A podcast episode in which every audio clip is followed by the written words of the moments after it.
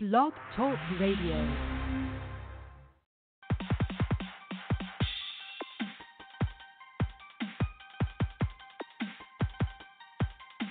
Intelligent, controversial, groundbreaking.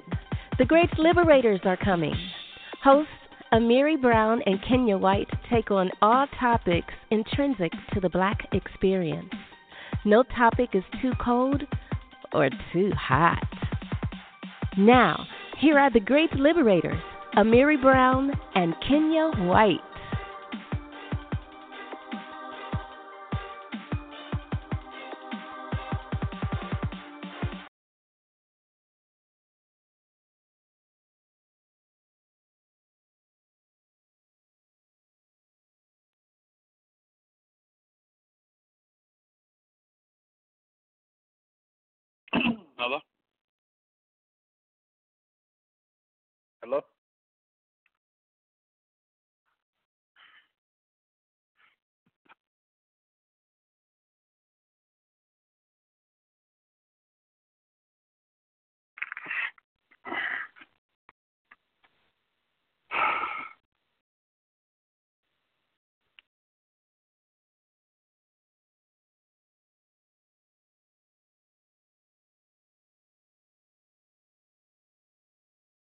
Hello.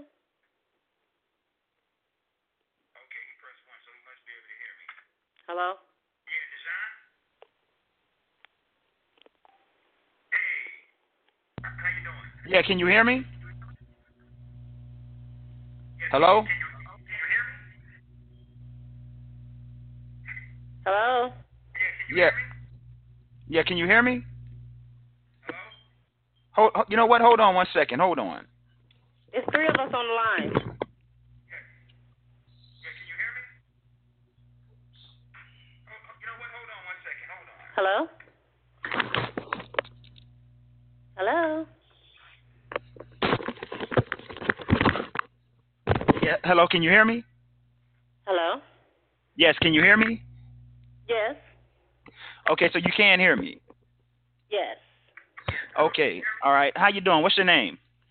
This is Brown Baby Doll. I'm doing good. Oh, okay. All right. So, um, what's on your mind? My name, my, well, my name is Erica, but I go by Brown Baby Doll online. Okay. So let me ask you this: Can you hear, like, when you're listening on YouTube, can you hear, um, the Blog Talk site? um, let me see. Okay, I hear what you saying here, and then I hear it again online. I'm hearing what you saying on the phone, and then it Right, repeats. Right. Yeah. Yeah. You gotta you got you gotta turn you gotta turn your um you gotta turn your your, your volume down. Okay, hold on. Okay. Hold on. We're gonna we're gonna Okay. we gonna get we gonna get it we're gonna get it right, guys. Hold on. Just- Just bear with me. This is my first Can you hear time doing this. Yeah, I can hear you. Okay, I hear it a lot better now. Okay. All right. So so what's on your mind?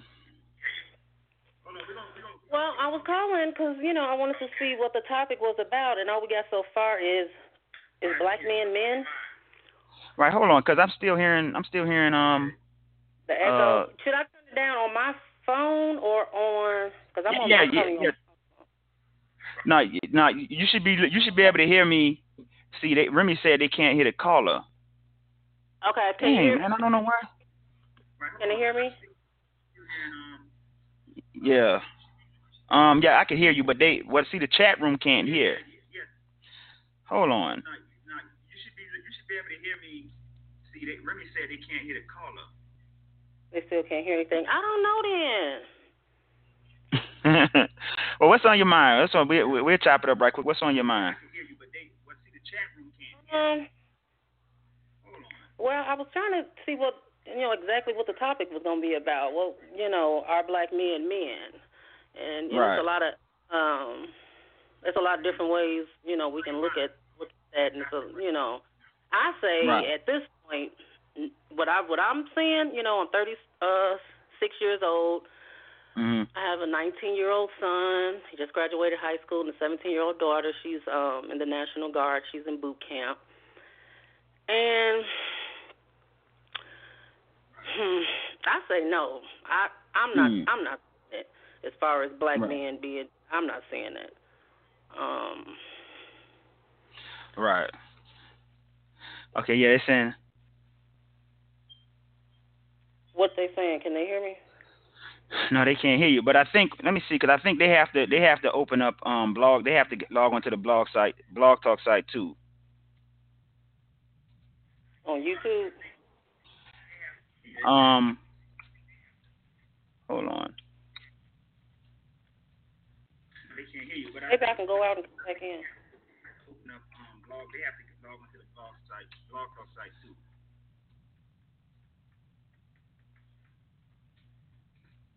Um. Well, I'm um you, I'm gonna hang up and then Okay. and see what we can do from there and see if we can come back in once we figure this out. Okay. Yeah. Yeah. I got I got a tech person on, on, on in the um on my phone trying to tell me what to do. Okay. All right. Bye. All right. Okay. Okay. Um. So so I I I think what y'all have to do, guys. I think y'all have to um. I think y'all I think y'all have to go in. Y'all have to log into the Blog Talk site. Okay. Yeah. See, Remy says she can hear. So y'all gonna have to open into the Blog Talk site. You know what? Let me get the link. I'm gonna I'm gonna post the link in the chat room. I don't understand. Oh, I know what it is. Okay, hold on one second. I'm gonna um I'm gonna get the link, and I'm going to post it in in the chat room. So hold on one second. Let me get the link. And all you have to do is open it open it, open it in another tab on on on your device, and that will um. Sure.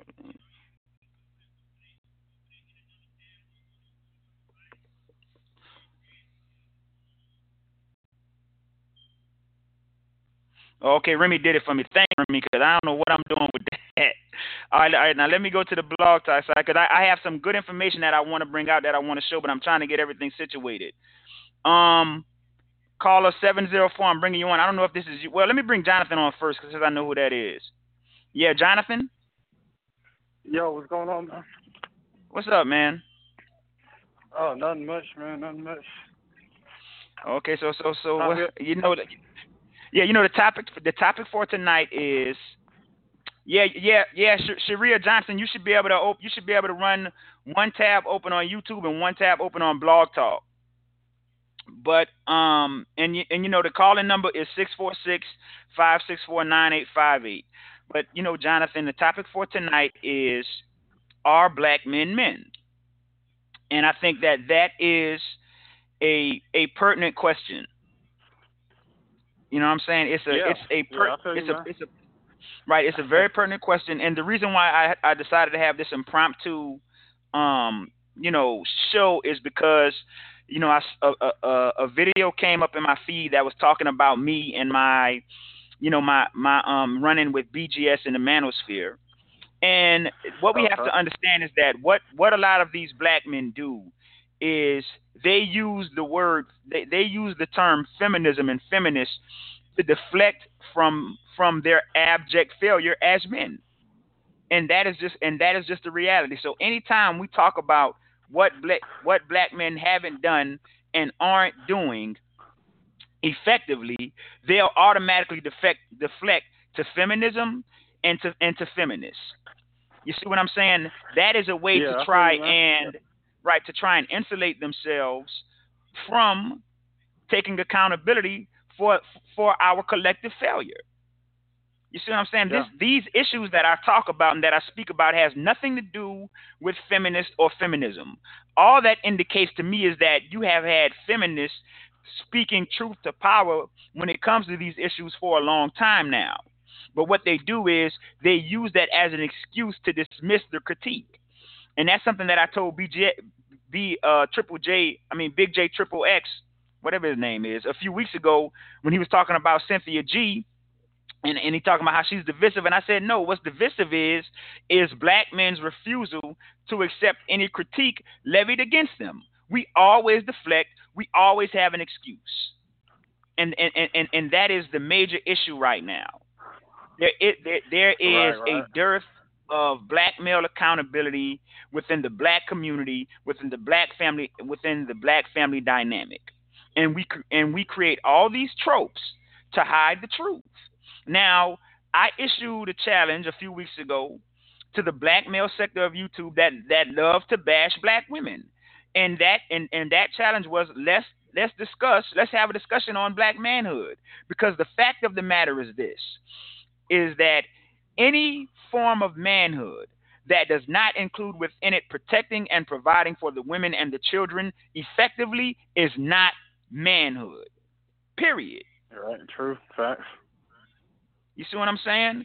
This thing Yep. where we we want to we want to quantify our our manhood by virtue of our maleness, and and and, and nothing could be further from the truth. And another thing that another thing that they try and do and that they like to do is try and quantify their manhood by virtue of their um their masculinity. Because there's this sense that if we up the level of masculinity we're automatically upping the level of increasing the level of manhood and nothing could be further from the truth. Those are two entirely different dynamics. Masculinity is a strength dynamic. Manhood is a power dynamic you know what I'm saying? But um, just give me just give me your your thoughts on it on on it briefly because I gotta um I gotta I gotta I'm have I got a guest tonight, brother Desjon. I gotta bring him on. Um, so just give give me your thoughts right quick. Well, as far as my side, I feel like manhood and um, I feel like it's all a mindset. You know, uh, Mhm. strengthening our bodies, our mind, and overall what's going on around us, and being being aware and being self conscious. You know. Yeah. I just feel like I just feel that it's more than just working, uh, working, paying bills, stuff like that. It's all about helping the people, building people around you, uplifting children, teaching them, and being in Right. being in the homes, teaching them, studying with them, and treating them like, like they need to be. Mm, Oh. for the next generation, you know. Right, right. Um, okay, yeah, and, and appreciate I appreciate your call, but I got to bring Desjon on because he he's not going to have a lot of time tonight, so I got to bring him on. Okay, all right, man. All right, thanks, All right. thanks for the call. All right, I'm bringing you on now, Desjon. Yeah, Hello, can you hear Desjon. Yeah, I can You hear hear you. What's what's? Yeah, I can hear you. What's going on, brother? Nothing, brother. Just chilling, relaxing. You know, just um taking one day at a time. That's all. Right, right. Um, I mean that's all any of us could do. But you know, as I was just explaining to, you know, to Jonathan, you know, there's, you know, I, I understand that the things that I say are, are highly are highly unpopular because the reality is is that the you know the record of of us as black men is it's not a stellar record. It's not a stellar record when it comes to you know in in terms of providing and protecting. But I think that it is it is important and it is it is needful for us to you know tell the truth and and and to be brutally honest and to face uh you know to face the ugliness about ourselves as a male collective and, and it's something i talk about all the time that, and the truth of the matter is that as a male collective we are weak and we and we haven't um you know we haven't gotten the job done. And and i understand everything about institutional systemic racism and white supremacy. But at the end of the day if we ever plan on getting ourselves out from under this um you, you know this oppressive system then eventually we're going to ha- we're to have to be effective. We're going to have to do something effectively. We can't just continue to make excuses and to want to um you, you know be graded on a curve when it comes to when it comes to what manhood is. Um you know very briefly just just give me your um you know your your assessment of the black the black you know manhood dynamic right now and what would be your working definition of black manhood? Because you know that's the topic for tonight. The topic is are black men men? All right, I'd like to expound on that because, I mean, I agree with everything you're saying. Yes, black manhood is very ineffective in this society. I mean, Right. considering the fact of um, you see on BET rap videos where you see the men um, objectifying their women.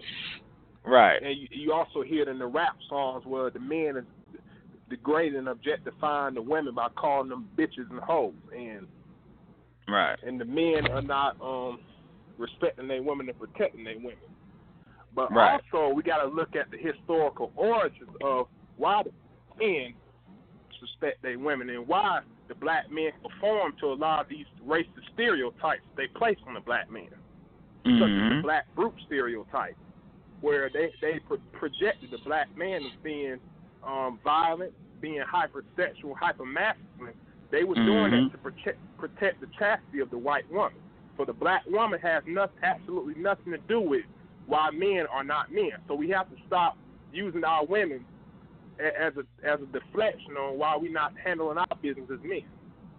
Right. Because it was it was systematically set up for the man to be in a in a weak, powerless situation that he's in right now. Because right. I know you heard of the of the um, term buck breakers during right. slavery, buck where the, mm-hmm. where the where the white male slave owner would rape the most defiant black man in front of these woman and child to keep the rest of the slaves from defying.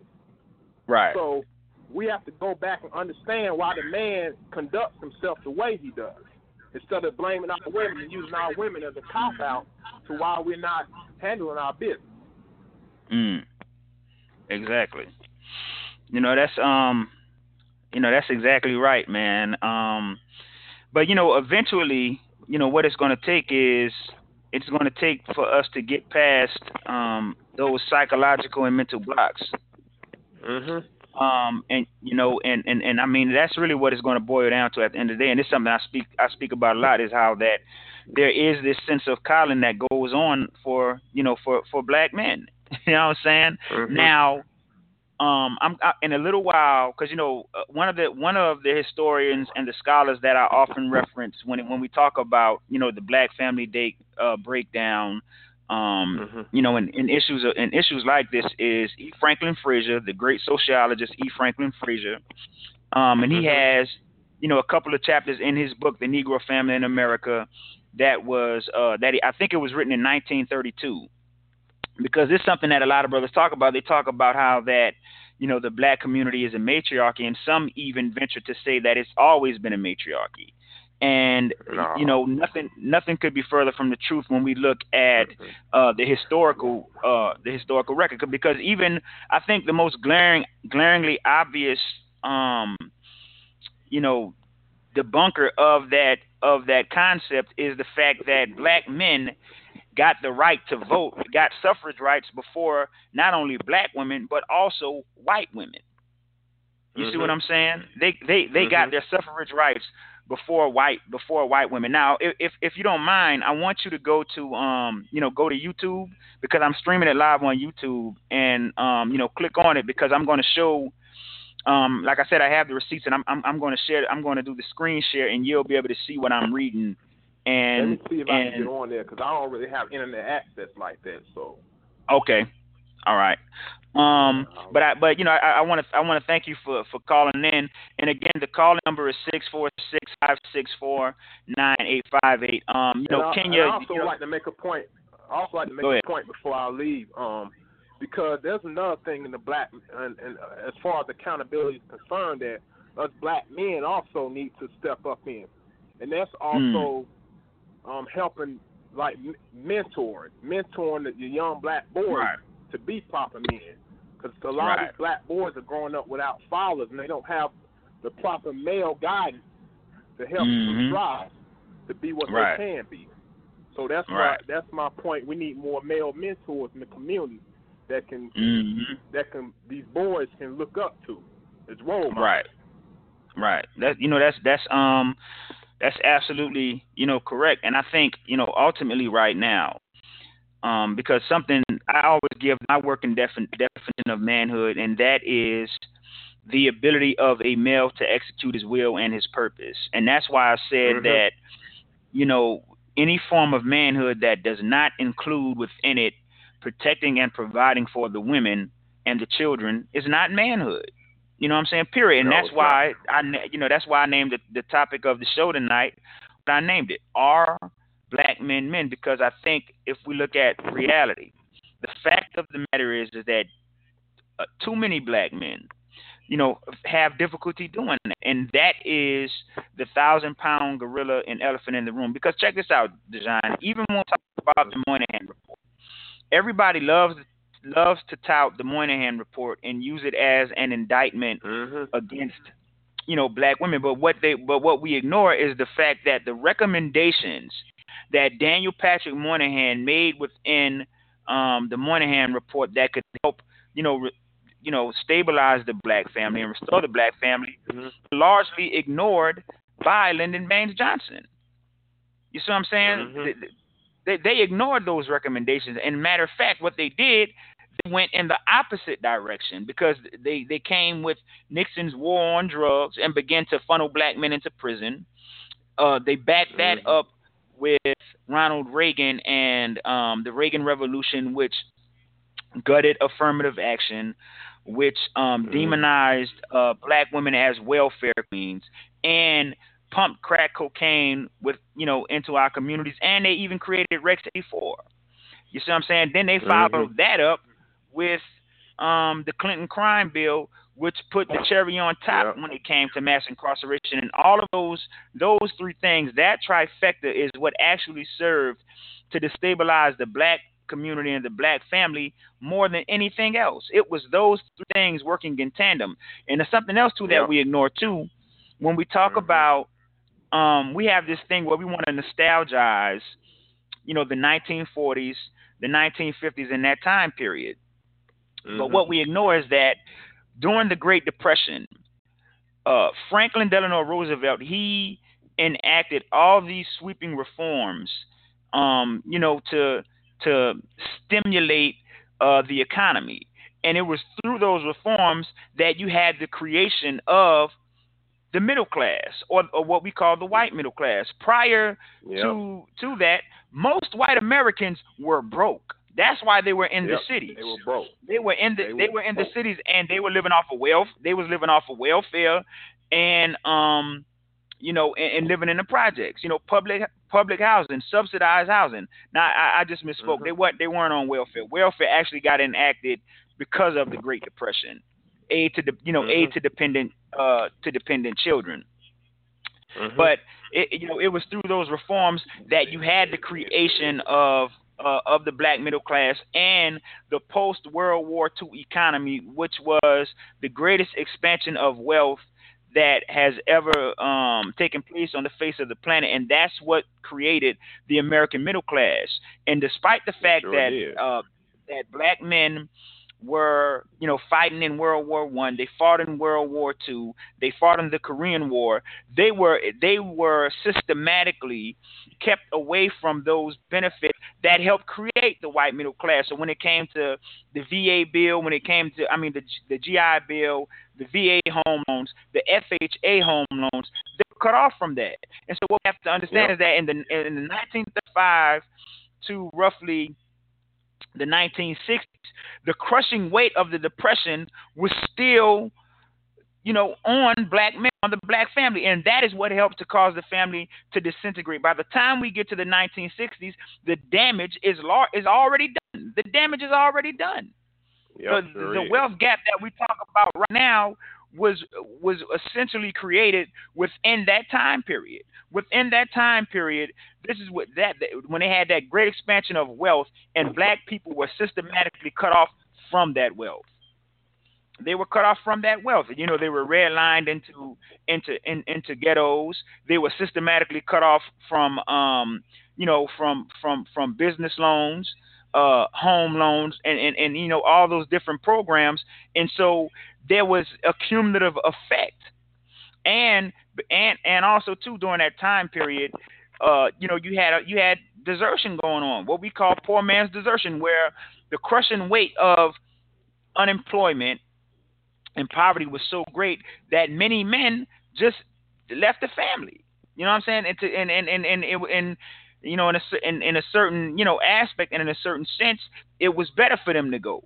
You see what I'm saying? So we have to understand the way these things played out. And I and, and even because you know, like you have people like Tommy Sotomayor, right? And Tommy mm-hmm. Sotomayor talk about how they took the man out the home, and you have these other other guys who will say, "Well, black women put the man out of the home on welfare," because they don't even really understand the the, the yeah. debate that this you know that these these concepts are taking place in. What we're really talking about when we talk about that, we're we're talking about the effects of public policy on the family structure, and that is the mm-hmm. question: Did those policies, like welfare, like public housing, help to undermine the formation of of nuclear families, especially within the urban within the urban city centers and things like that. You see what I'm saying? That is the that is exactly. the real question when we talk about that when we talk about that issue. And that's what you know, like like uh, um, Thomas Sowell. That's something that he'll say. He'll say things like, "Well, the government subsidized broken homes," and like to me, that is a ridiculous assertion. It is utterly yeah, ridiculous. And I and I and I made this point um to someone a couple of days ago, and I was and and I'm and I'm like saying that the government subsidized uh, broken homes and children being born out of wedlock is like saying that the government subsidized Hurricane Katrina Katrina victims to, to stay in the eye of a Hurricane Five category storm. The fact of the matter is that is, is, is that those people couldn't couldn't afford to leave had nothing. It, it, it, see, because that's the that like that is the thought process. Like saying, well, they decided to stay because they knew eventually the government was gonna come help them because of FEMA. That's so the government subsidized them to stay there and to stay there in the eye of that storm. No, nobody wants to be poor, whether they're poor of their own volition or whether they are poor, whether they're subsidized to be poor. Nobody wants to be poor. You see what I'm saying? I like to inter- I like to Go ahead. because um also in 1935. Go ahead. Um, they were farmers and domestic workers. And right. Domestic workers and farmers were excluded from the 1935 Social Security Act. So mm-hmm. black folks were, were were excluded from the benefits of this government, from subsidized housing and so forth.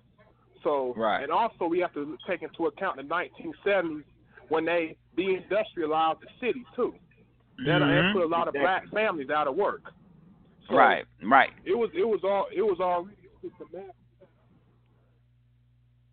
I I can't hear you, Desjon. You trailed off.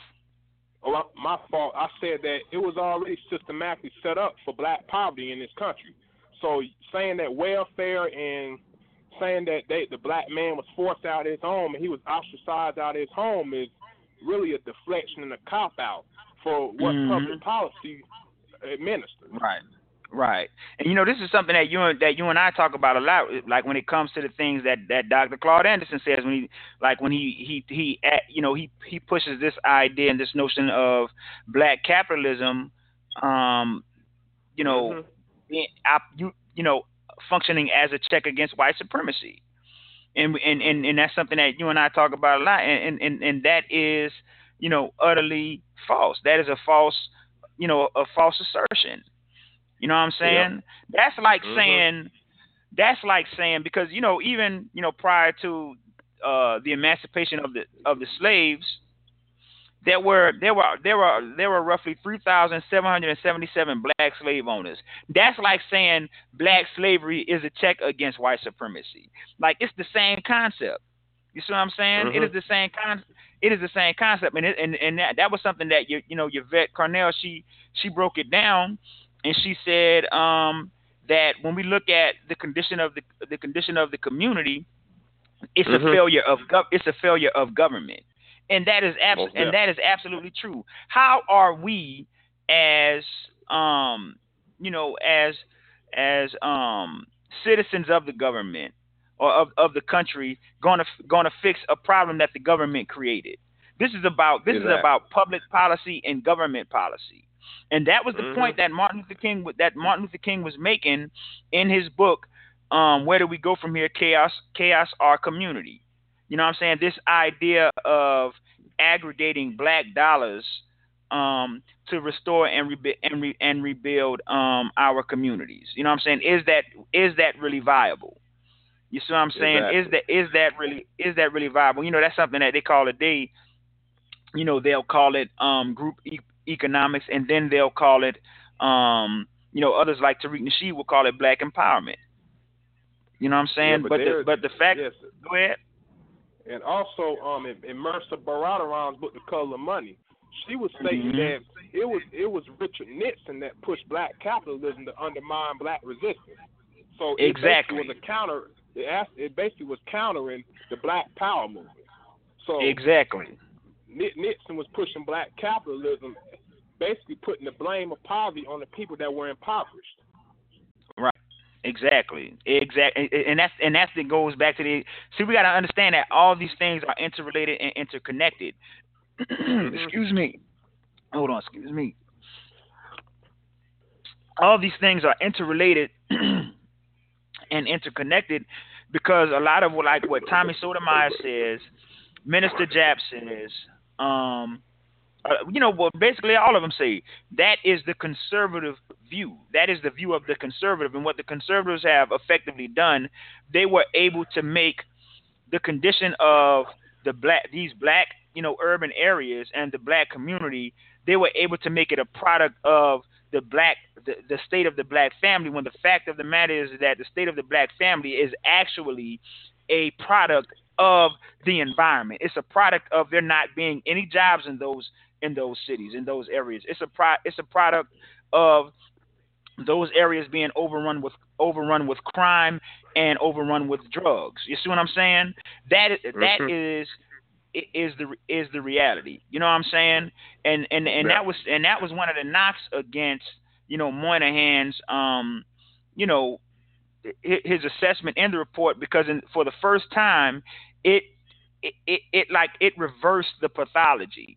You see what I'm saying? Because it, it- you know prior to that, social scientists understood that uh you know that that that these pathologies are a result of poverty and not poverty a result of the pathology. So in other words, the family disintegration and dissolution is a product of the impoverishment. It is not the cause of the impoverishment. You see what I'm saying? And so what they were able to do, they were able to make the impoverishment of black people a result of a moral failing on the part of black people as opposed to it actually being a result of a system of institutional and structural imbalance and racism and disenfranchisement.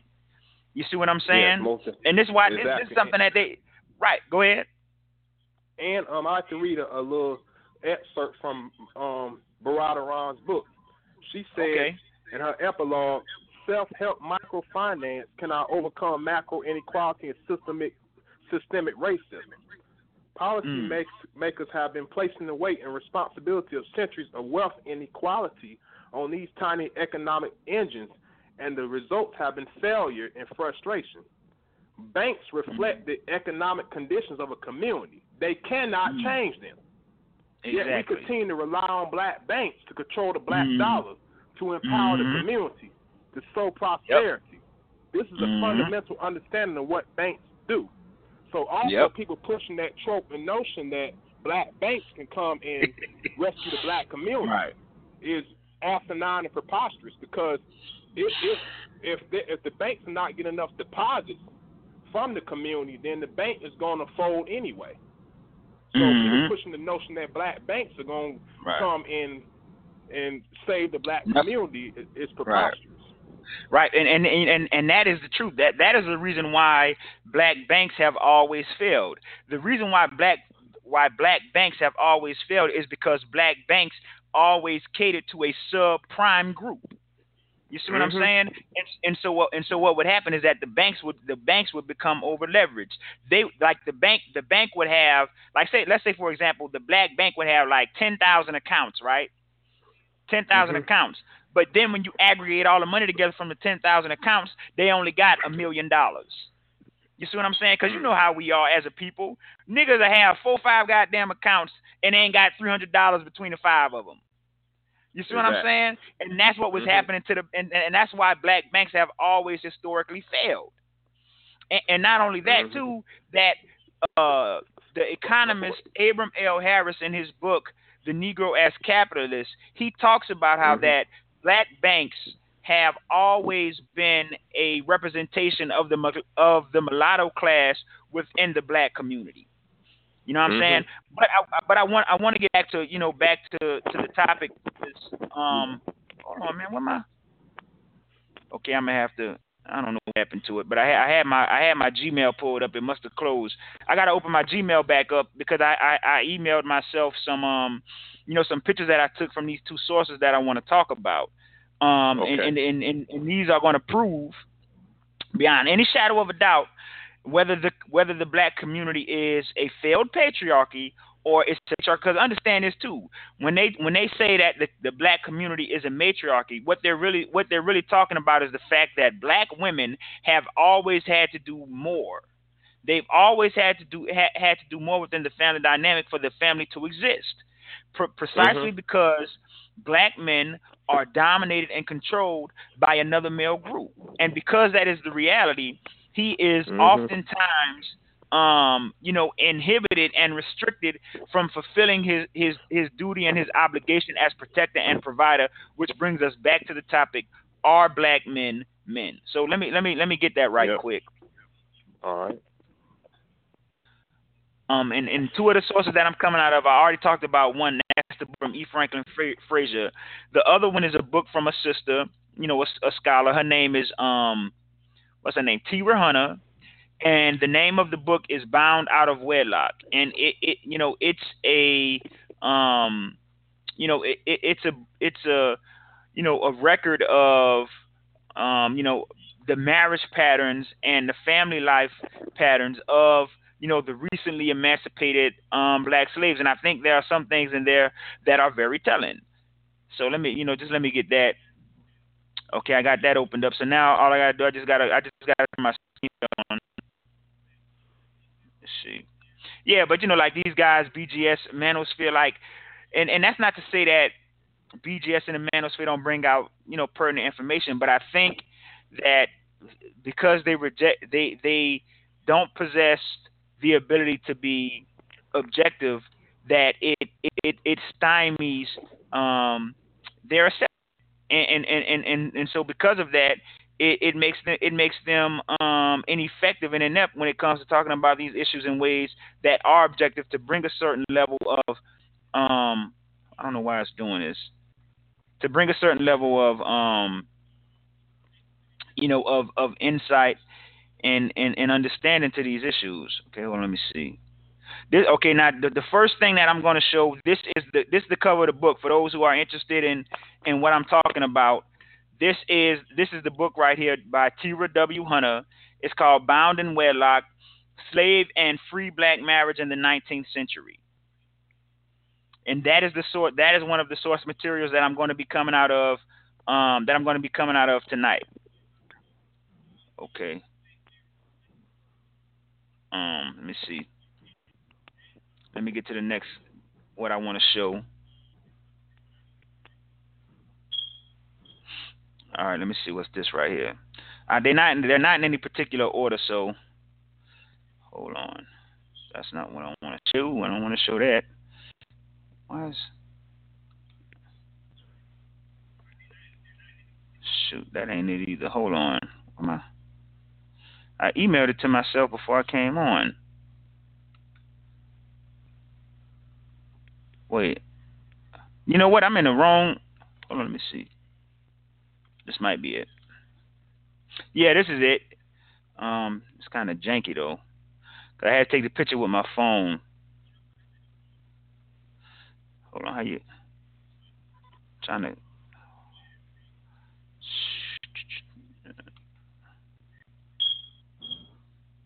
Hold on. I'm trying to zoom in. Okay, I see where I gotta zoom in at. I don't know why this is in my way. All right, let me zoom in a little bit. All right, it's kind of janky because uh, you know I had to take a picture, but it says outside of the homes, it was difficult, and in the context of working at the bottom of agricultural economies, impossible for black men to function as sole or primary breadwinners. At the same time, black families were judged as failing to live up to normative cultural expectations when wives had to take paid work. Although some agents, such as Austa French, were alert to the racial double standards and sympathetic to the plight of women burdened with the constraints of true womanhood, but denied the privileges. You see that? That's something I always talk about. I always talk talk about the cult of true womanhood, the cult of domesticity. And what that was was this idea of of a woman being, you know, these it was a Eurocentric concept of a woman being feminine. And that and that was also rooted in Christian dogma. And what that is saying is that the constraints of the cult of true womanhood was put on the sisters, but they did, they didn't enjoy any of the privileges. You see what I'm saying? So what? So and and and what? And those privileges that we're talking about is the same are the same things that white women had to fight for freedom from. So this idea of being of being of being chaste, of being a man's peace, of being a light of the home, of being a good homemaker, of being male centered in your psychology and in your in your worldview. That is what they're talking about. You see what I'm saying? That is that mm-hmm. is what they're talking about. And the fact of the matter is that for black women, they have never had uh, the privilege of um, of living up of being, you know, confined to one gender role. They've had to do both precisely because black men have been inhibited from fulfilling their gender role by the dominant male. That is the reality. Yeah, true. You see mm-hmm. what I'm mm-hmm. saying? And and and and and, and mm-hmm. people like BGS, Obsidian, and you know, others too, like Minister Jap and Tommy. They these these men will totally ignore this, and this is why I say when it when it comes to what we're when it comes to the sisters, we're we're very maladaptive when it comes to what the sisters have been through. When it comes to contextualizing the black female experience, and that the failure to do that, I think, is what has caused a lot of the vitriol we see right now today you know, within the political disc, I mean, the, the public discourse as it exists between black men and black women. Now, I'm I'm I'm gonna keep reading. It says, um, most allies would offer only the dispensation that ex-slaves might look forward to better times in the future, but until then, the needs of commercial agriculture took precedence. So that means that the women, those sisters, they was doing the things in the household and they was out there working in the field with the men. You see what I'm saying? But then we'll come mm-hmm. today and talk about how how our women are masculine. You see what I'm saying? This has been the reality. Then we'll deflect and we'll say, well, it was feminism that made the women that that gave women the idea of being of being strong and independent. No, it's not. It is the reality of of the of, of the situation that that we've been in as a people. They've had to be they've had to be independent because as a dominated male group, your presence is not a foregone conclusion because you can be killed at any time with impunity. That is the reality. That has been the black woman's reality. And so when that is her reality, she there's there's only a certain level of stock she can put in your ability, your presence, and then your ability to be effective in your presence. But we'll totally ignore that, and then mm-hmm. demonize the system. You see what I'm saying? Um, let me let me keep reading. It says during Reconstruction, the federal government, in the form of the Free, Freedmen's Bureau, intensified its role as marriage policymaker for ex-slaves for ex-slaves begun during the Civil War. No other group in U.S. history faced such an aggressive campaign to remake its most intimate relationships, to undo not only what the slave states had permitted, but what the elite landowner class had required in order to safeguard the preeminence of its property rights. The federal government would do all it could to work cooperatively with its erstwhile combatants in this undoing and remaking. In May 1865, Commissioner O. O. Howard issued circular um, Circular 5 urging assistant commissioners throughout the South to fill in the gap wherever local laws failed to marry couples and record them. In most cases, the Bureau kept records of ceremonies performed by clergy and civil officials and served as a, and served as officiants themselves. Okay, um, I'm, I'm, gonna go to the I'm gonna go to the next the next thing I took a picture of. The next slide. Let's see. Are you able to follow along on on YouTube, Desjon? No, like I said, I don't have um access to internet right now. Okay. Um. it said, uh, I'm, I'm reading this next one. It says that did not apply to white women. A wife must must do her very best to help her husband make a living. She can earn as much money sometimes as he can, and she can save money. The need for freed people to be instructed in dominant gender norms was a common refrain. White men felt compelled to reinforce the the importance of male dominated families and households as they talked to freedmen. Ministers, missionaries, and Republican Party operatives advised black men on how to keep their women in check.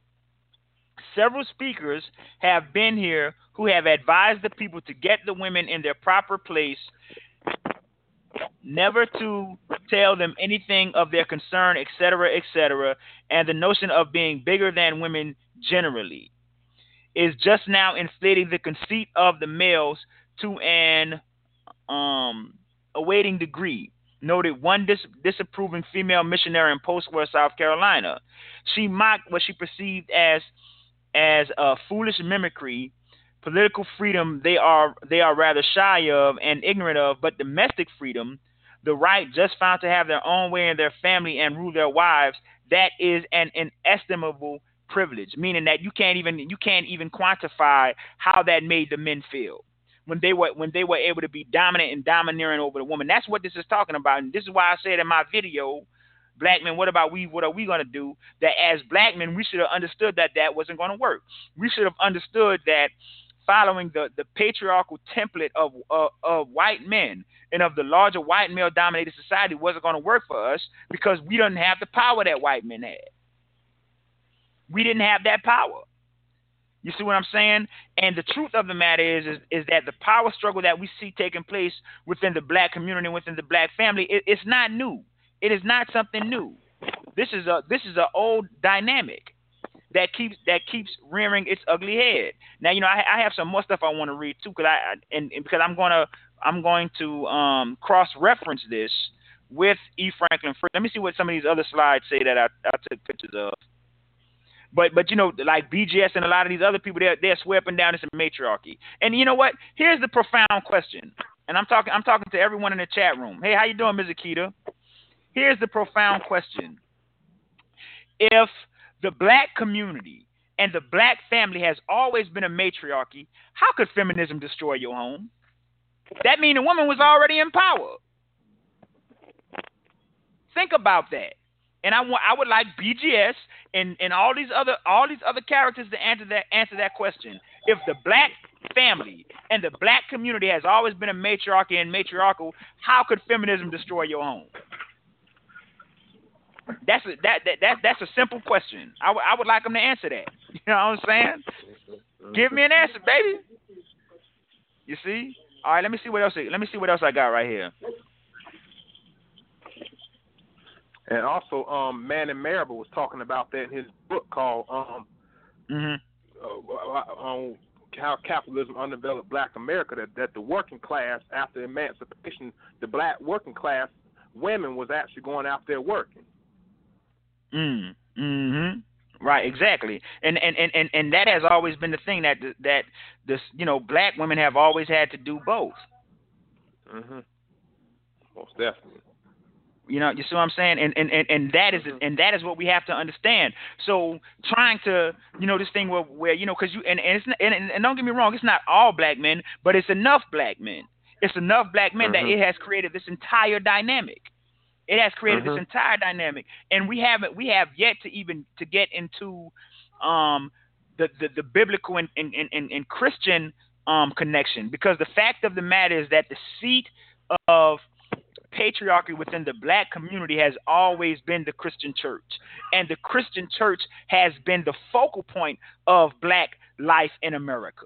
So how is so how is the black community a matriarchy? Sure. The pews might be filled up with women, but those women are there serving who? Who are those women they're serving in the Christian church? They're, they're, mm-hmm. you know, historically, they've been in that Christian church serving the black pastor or the black preacher who gets his power from the white icon Christ. You see what I'm saying? Mm-hmm. Mm-hmm. That's where that's where he gets his that's where he derives his power from the power that is vested in him from that white iconography of Christ.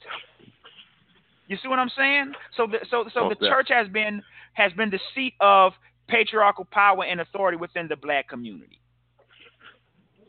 And it's not to say, and it's not to say that that there isn't merit within those puritanical ideals, ideals and values, but we should have understood because of our, the, uh, the you know, our military military dominance and ineptitude, and our political dominance and ineptitude that that wasn't going to work.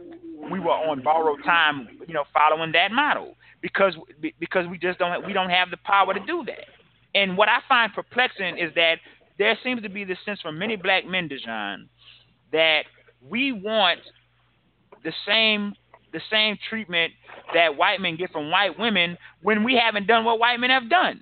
We have yet we have yet to effectively build anything. We have yet to effectively establish you know ourselves as as I call it the global the, the, the seat of global manhood. We run no industry. What industry do we run? But yet we want to sit up here and talk about how we're men. Just the other day, uh, two black girls on a train were, were attacked by a white supremacist male. That is an indictment of of black manhood. We have to understand that. And the truth of the matter is that now is that so many black men have disconnected themselves from the from the condition of the black woman and black children that that we don't they they're not even in the fight. They don't even see it as an issue for them. And not only when it comes to black women and black children, but when it comes to other black men.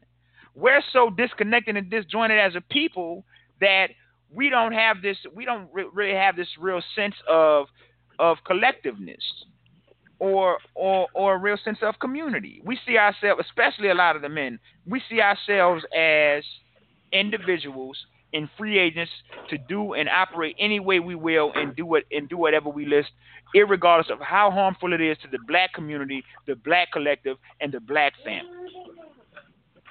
And, and I like to touch on that because yeah, go also ahead. we need to get on we need to get on these Crips and Bloods out there that's that's terrorizing mm-hmm. the community as well because they could be the security force. Like you say, we need right. protection from the men from the men that could protect the entire community.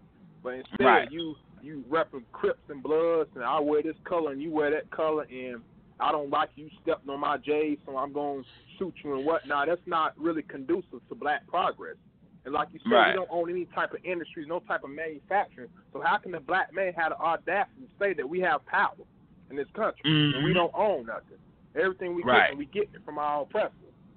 Exactly, exactly. We we we're we're the major consumers and the minor producers within this capitalist system. And when that is the mm-hmm. reality, what that does is it situates you and orients you at the bottom of the social economic spectrum. And this is something I keep saying that we're going to be a permanent underclass if we don't do something quickly. Most definitely. That's the rea- that, that's the reality. If we don't do something quickly, we're going to be a permanent underclass. And the ironic thing about it is that uh, that permanent underclass is going to be comprised mostly of the men. Mm-hmm. I, you know, I, I did a video on that, the, you know, a couple of days ago, um, that where they're projecting that, um, you know, for the first time, black female labor force participation is going to eclipse black male labor force participation. You see what I'm saying? Mm-hmm. And, and and so you know, this is where you know where we are now. Now let me. I'm, I'm gonna read this this last slide from this book, um, because it, you know it, it have something pertinent in it that I, that I want to bring out. It says a broad consensus emerged in the post-war South that the state of black family life needed to be repaired and reversed from its antebellum misformation.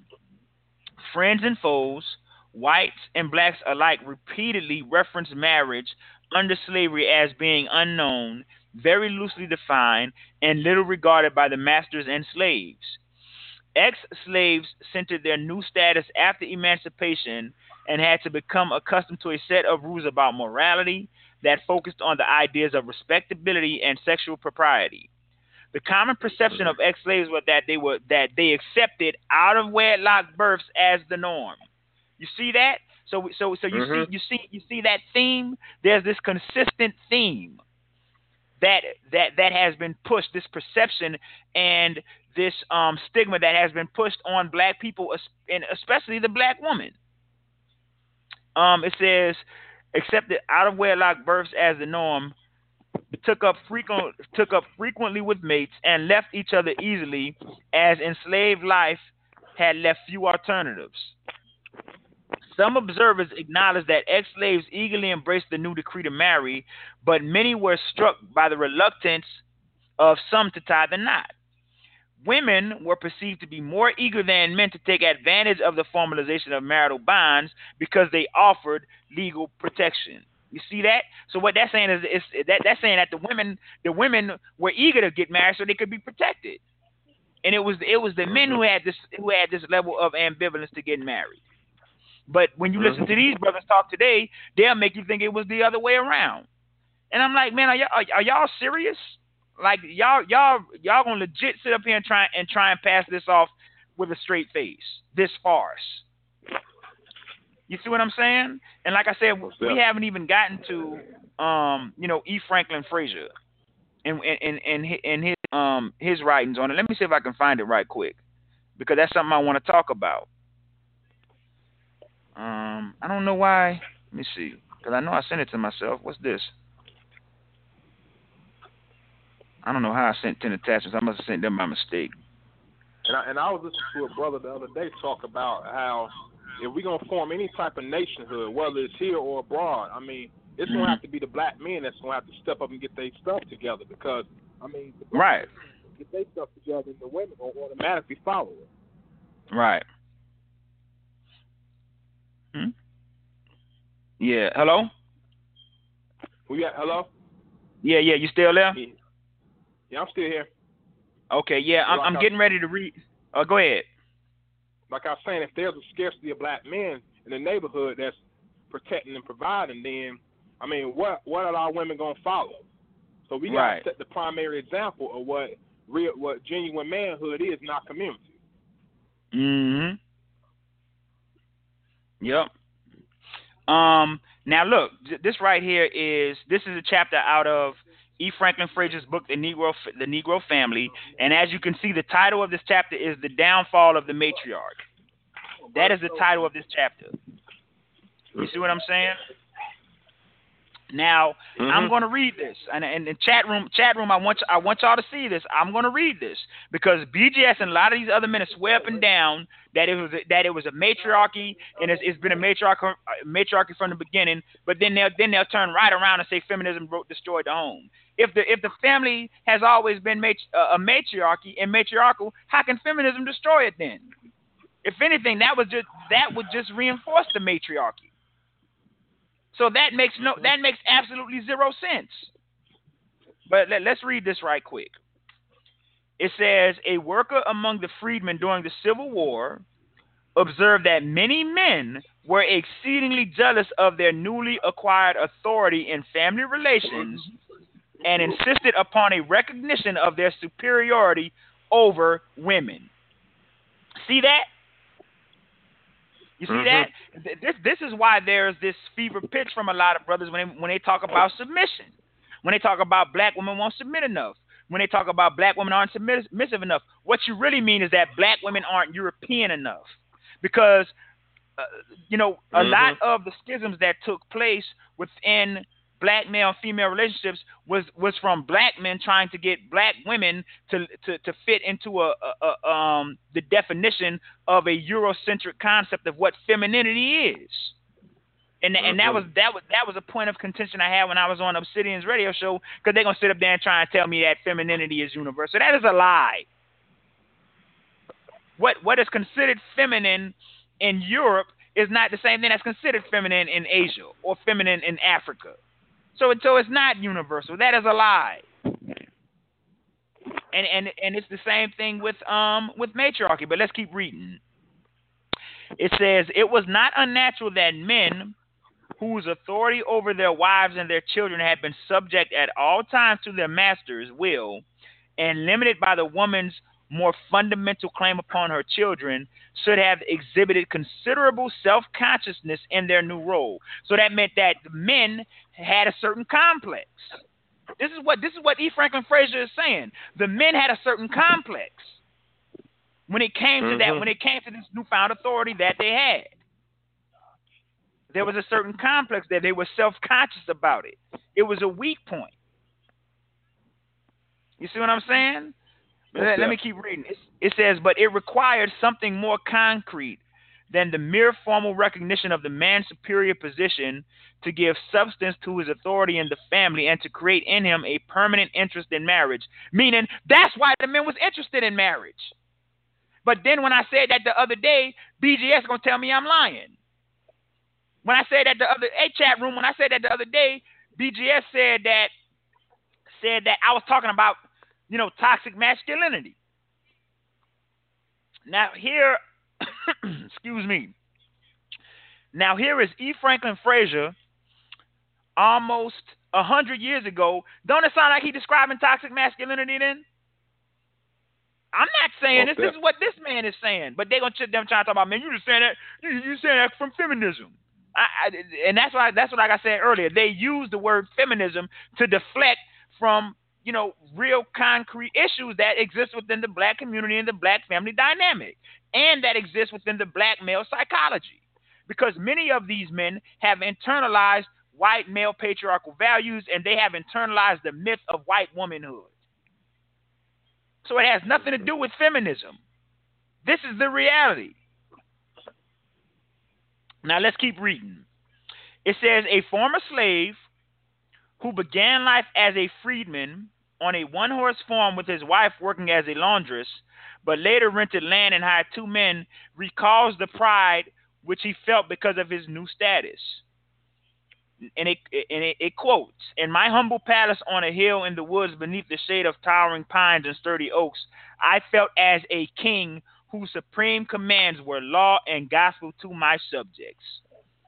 Whether or not these reflections after a lapse of 30 years were a true representation of the feelings of, the, of a Negro husband suddenly possessed of undisputed authority in his household, they nevertheless describe the condition under which male, uh, male ascendancy very often became established in the family. In this family, as in other families, in which we have been able to trace the process by which the Negro man acquired a permanent interest in his family and assumed of and assumed a position of authority. It appears that the subordination of the women of the woman. Let me see if there's some more on there. Okay, that was. Let me see. Read some more. Let me get the next slide. Dang, this one kind of far away. Um. Okay, it says their own efforts for the support of themselves and their children. Their their ranks were swelled by other women who, in seeking sex, sexual gratification outside of marriage, found themselves in a similar situation without the assistance of a husband or a father of their children. These women were forced to return to the plow of the white man's kitchen in order to make a livelihood for their families. From that from that time to the present day, as we have seen in the recording uh, in, the preceding chapter, each generation of women following in the footsteps of their mothers has borne a large share of support of the younger generation. Today, in the rural section of the South, especially on the remnants of, of the old plantations, one finds households where only where old grandmothers rule their daughters and grandchildren with matriarchal authority. Sometimes their authority dates from the days following emancipation, when in wandering about the country they found their first child. It is, of course, difficult to get a precise measure of the extent of these maternal households in the Negro population.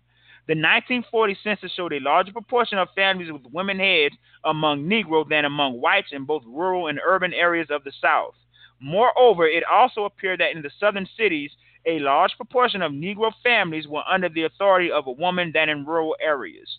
In the urban areas of southern states, um, of the of the southern state, 31.1% of the Negro families were without male heads, while the proportion for rural non-farm areas was 22.5%. Now, see, they're trying to make you seem they're trying to tell you like that that that didn't start happening until welfare. You see that? That's way in 1940 that the man talking about this. That you that that in the southern cities you had up to 31 percent of uh, uh, uh, of households that was female headed. So what the hell y'all talking about? Exactly. What are y'all talking about? And then even in the rural areas, which were more conducive to a to family life because of the agricultural, um, you know, the agricultural, um, you know, culture, they was it was they they, they was twenty two point five percent of, uh, uh, uh, of of female headed households, and and that's something I always say because what these brothers do, they'll look at the marriage rates, but marriage rate does not equate to a, to to family structure. That's what we have to realize.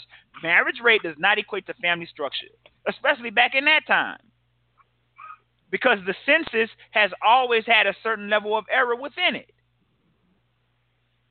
and, and, and many times they, they, they would get married, but because of the strain of white supremacy and the stresses and the forces of white supremacy that are, are exerted on the male, the family, the, the, the, they would separate, or the man would desert, or they would get a divorce. And this is something that, that Dr. Frances Cress Welsing talks about in her book, uh, The ISIS Papers how that they incorrectly call this a matriarchy when what it is is it is an imbalance created by the system of white supremacy from the pressure and forces that is exerted upon the male because the male is the target. And so when you put it within mm-hmm. that context, this is a failed patriarchal state that we're dealing with. And that is not necessarily an indictment of the men. But it's it's just like when I did my show a few weeks ago, Desjon, I talked about black male ownership being, you know, being restored within the black community. If we don't take ownership of it as men, then how is it ever going to change? when we have a built-in excuse mechanism and we can scapegoat black women and we can talk about you know welfare and feminism then we'll never really deal with these issues we'll never really deal with these issues and this is what a lot of these brothers do you see what i'm saying what, what's some also, of your thoughts on it and then also Frances Cress Welsing was talking about the homosexuality and the bisexuality of men mm-hmm. we doing that in in in reference to the fear that we have of our oppressors See, we right. never talk about the homosexuality with the black men as well. Being mm-hmm. as doing that um, to as a mechanism to um, go against what our fear of the white dominant um, white male structure. Mhm. Right. So I mean, so we, we use our women as a way to deflect from the fact that we don't have no power and we being subjugated by the system of white supremacy. Exactly.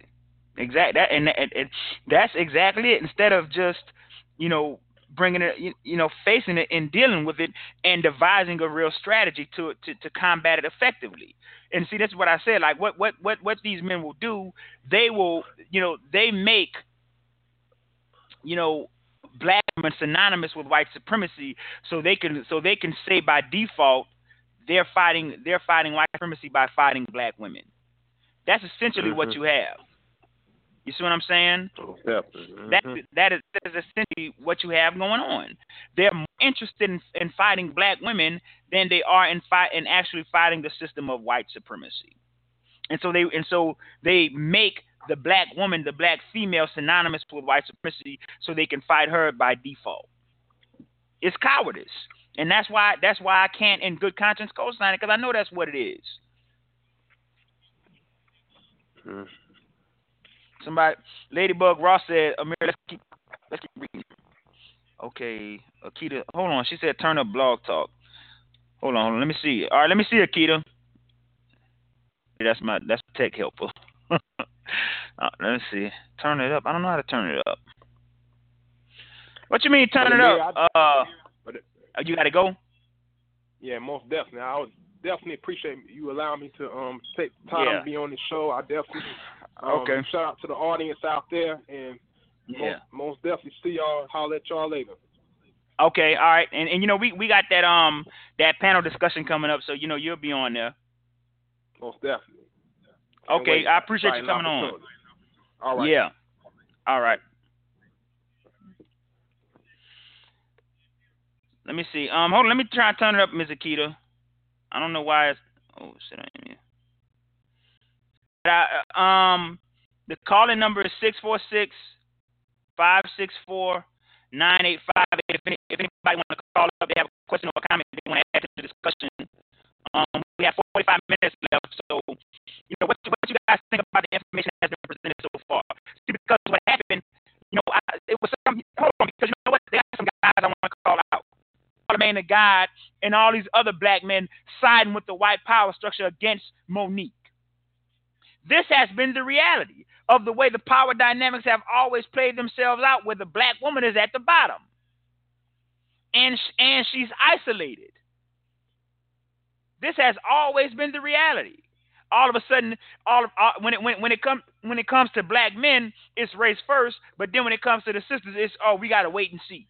You're just not as qualified as Amy Schumer. You're not as you're, excuse me. You're not as qualified as white women and black men and white men. That is that was the message of what they were conveying.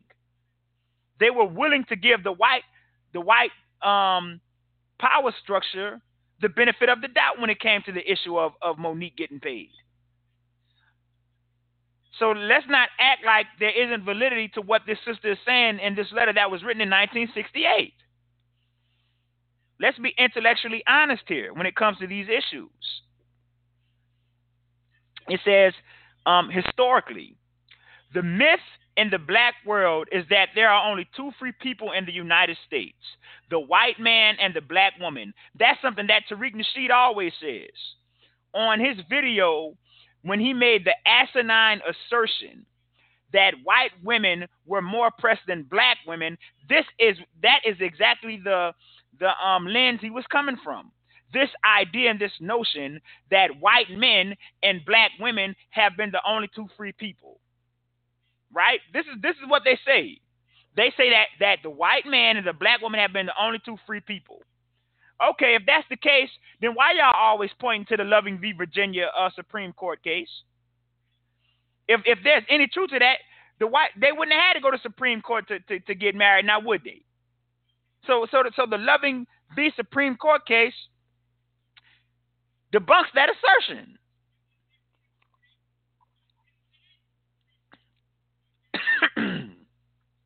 Excuse me. This is where critical thinking skills come in.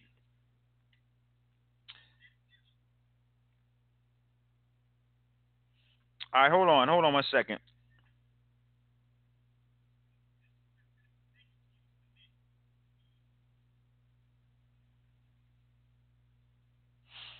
All right, hold, hold on.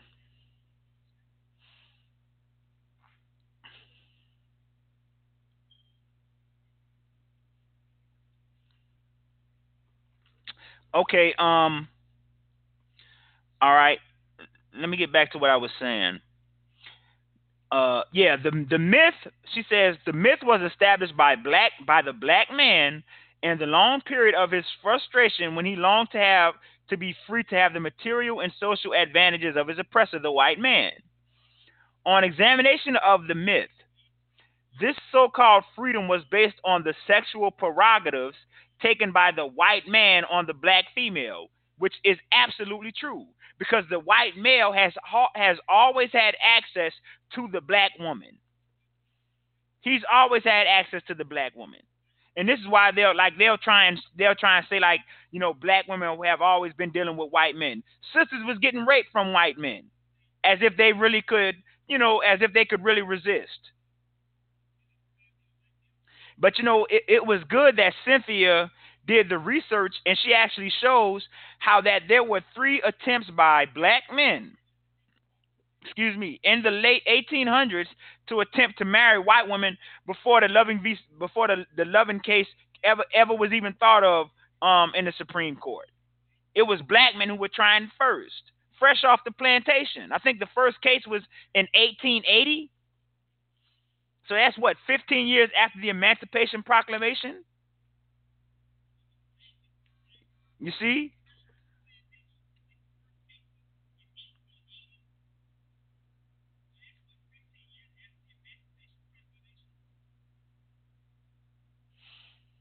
Hold on one second.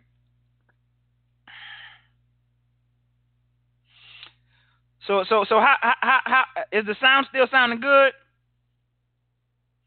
Derek Wright, do you want to call in? Cause I I noticed you you you've been saying some stuff too, like you wanted to, you know, like you wanted to have a uh, you know an intellectual discussion. I mean, you can call up.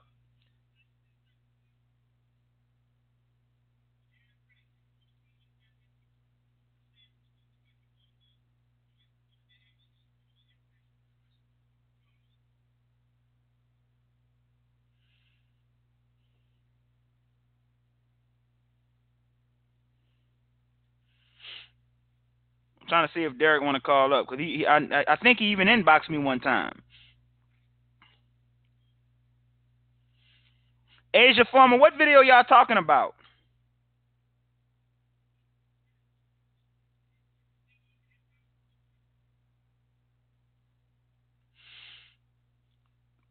Crystal Blue said Derek is trolling.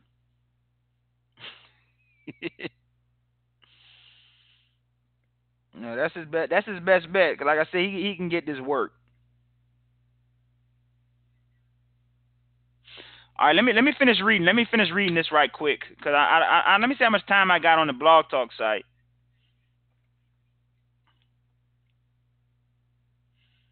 Wait, where is it? Where my blog talk at? Okay, there it is. Okay, hold on. I got a caller. Let me see who this is. Hold on. Yeah, caller. Uh, Big J here. Uh, Big J. What you want, Big J? Now, now I love I love how you try to frame frame your argument, and um, Mhm. some of what you're saying is true, but yet though your premise is kind of wrong. Because uh, I just want to know what is the context of of this interracial dating and um and what you're talk, talk, talking about, sir. Because uh, What you mean? What's the? because according, cause according to uh, according to Doctor uh, Travis L. Dixon, uh, your Mhm. analysis of, of of today for the past Mhm. thirty years is wrong. Because And, and for okay. because according according to Doctor Travis L. Dixon from the uh, Illinois, I forgot what school is is, is a Mhm. University of Illinois. Uh, this proves his point that black men are actually leaving the kids. But you're saying just just just because the black man is not in the house doesn't mean though he's leaving the kids. I never, I, I, I never said that. That's the, that's the assertion that those who who come from your ilk are making. That's the assertion that they're making. Who is who is my ilk? Um, people like Obsidian, uh, other No. members of the Manosphere. Um, uh, what's his Uh, name? the- I Um, don't, I don't uh, claim. yes. I don't claim the black manosphere. Okay, but that doesn't mean that doesn't mean you two aren't aren't aligned ideology aren't aren't aligned. Um, you know, ideologically though. You see what No, I'm saying? Y'all I'm still pro- basically have no, the same I ideology. pro- no, I am pro straight male. And uh, Okay. for the past 40 years, 40, 50 years, all all straight men has been attacked by feminists and, and those and those who believe in the gynocracy. Now, Okay, and- uh, now, now, if we if we if we going to sit there and use and use this analogous this analysis that that in, eight- in 1890 uh, black men was trying to marry white women in 1890. That now, I, and if we're gonna use context of time, then I can bring up Mary C. Seacole of 1840, 1850, or I Mm. could use Julie Ch- Chinn. Uh, Mhm. so I mean, a slave girl who married a white man who became vice president of the United States. And what and what year was that? Uh, w- w- uh, that was 1820 something. 1820 something. Yeah. Um, well, the first, um, you know, interracial couple in in this country was actually a black indentured male slave, and it was a white a, a white European indentured female slave. Her name was Sarah. Uh, I can't remember her name, but it, that was in 1680, and you can Google that. So uh, Okay, I mean, and, then and, and- and then and then there, there then you know there's the book called Daughters of of the Trade, which was proposed by the University of P- Pennsylvania, which also Mhm. kind of just kind of somewhat dis disprove what what you're talking about, because certain women was also married to uh Euro- European men. So you know what? I'm gonna hang up on that one. I'm gonna set that on your lap. I'm out. Okay, all right. like I said, like like like I said, in a in a system of white supremacy, let's not act like if if the men were were so dominated to the point that they could be bed broken, I mean buck broken, then what what what chance do the scissors have to resist? You see what I'm saying? So ultimately, it's still gonna it's still gonna go back to that. You know, ultimately. Um, now Big J kind of took me off of what I was about to do. Um, let me see. Hold on, I can't remember what I was. Oh yeah, I was reading that letter. Hold on, I gotta find it. What did I? There it is. All right, it says um the myth. Okay, hold on. This this is Cynthia. Hold on, let me see.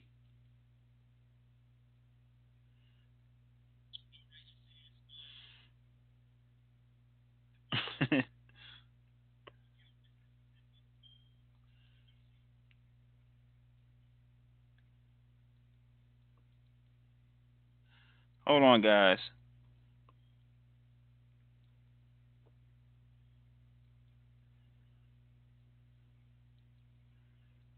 Hold on one second.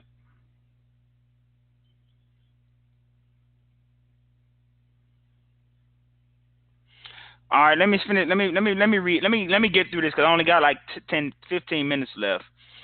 It says the black woman. It says historically the myth in the black world is that there are only two free people in the United States: the white man and the black woman. The myth was established by the black man in the long period of his frustration when he longed to be free to have the material and social advantages of his oppressor, the white man. On examination of the myth, this so called freedom was based on the sexual prerogatives taken by the white man on the black female. It was fantasized by the black man that she enjoyed it. The black woman was needed and valued by the white female as a domestic. The black female diluted much of the actual oppression of the white female by the white male with the help of the black woman.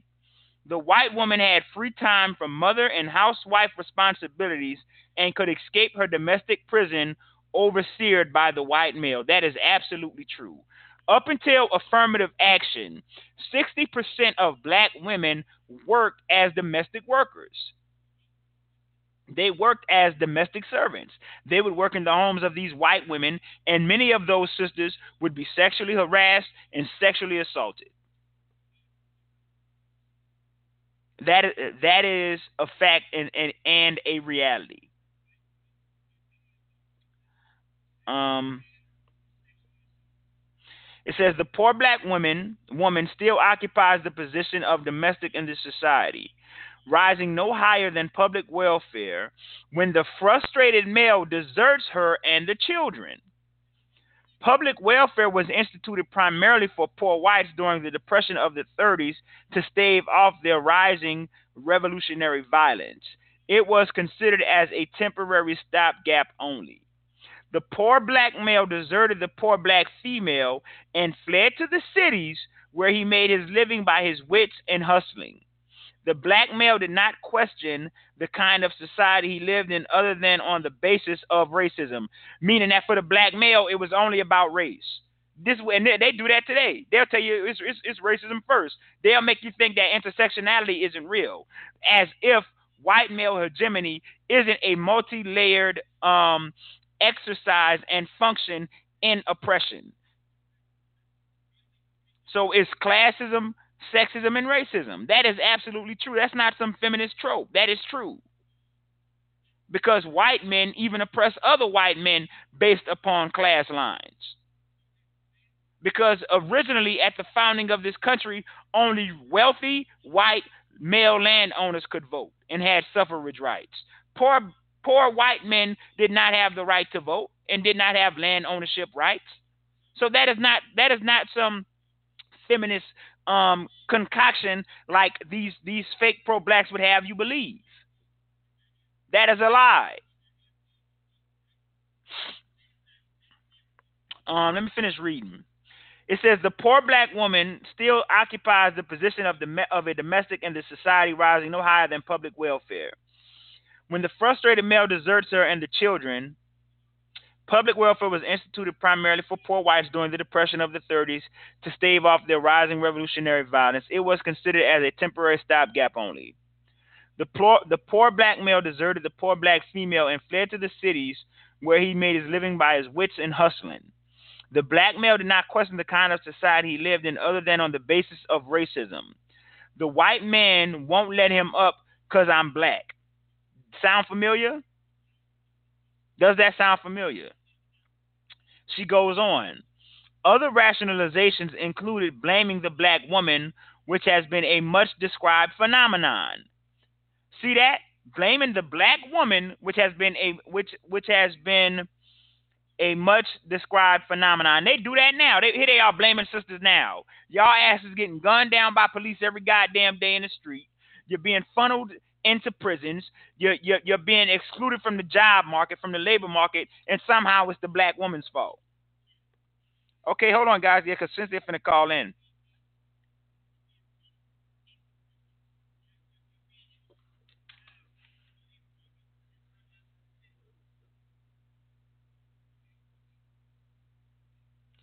It says, um, the black man wanted to take the master's place and all that went with it.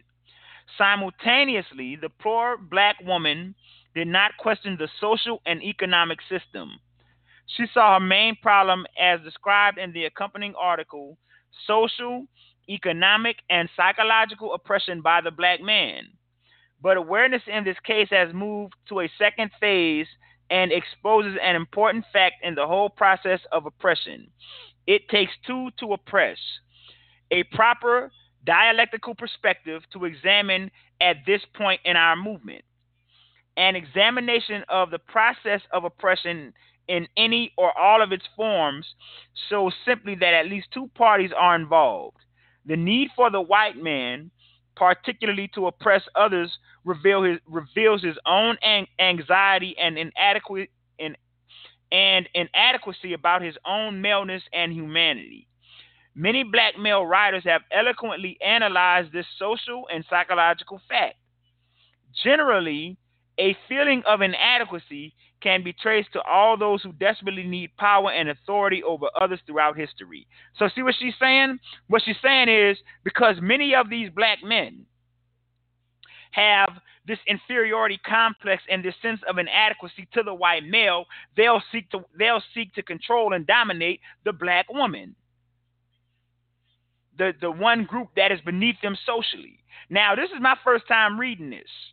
And this is something that I've been saying, not because it's no feminist hive mind, but I can see I, I, I can see it. I can diagnose it from the social dynamics in real time. I see them doing this. This is why these men talk about weave. That's why they talk about weave. That is why they focus on the black man, the black female, the black woman.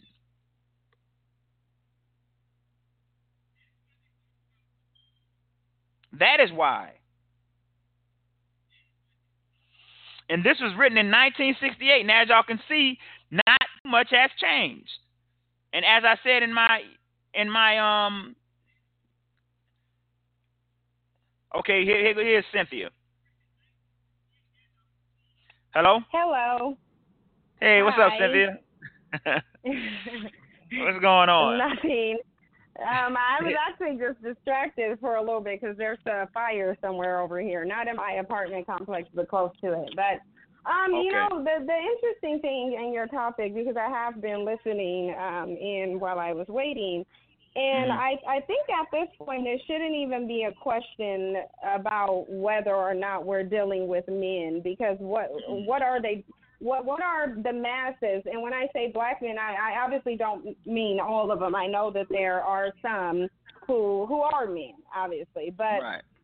the the better question would be why would we even consider them men? These are not men; these are children, and I don't think that there's anything that they're doing um, that would indicate being men. Now, whether they're acting as males, yeah, they are because they engage in Right. you know sex, and that shows that they're males.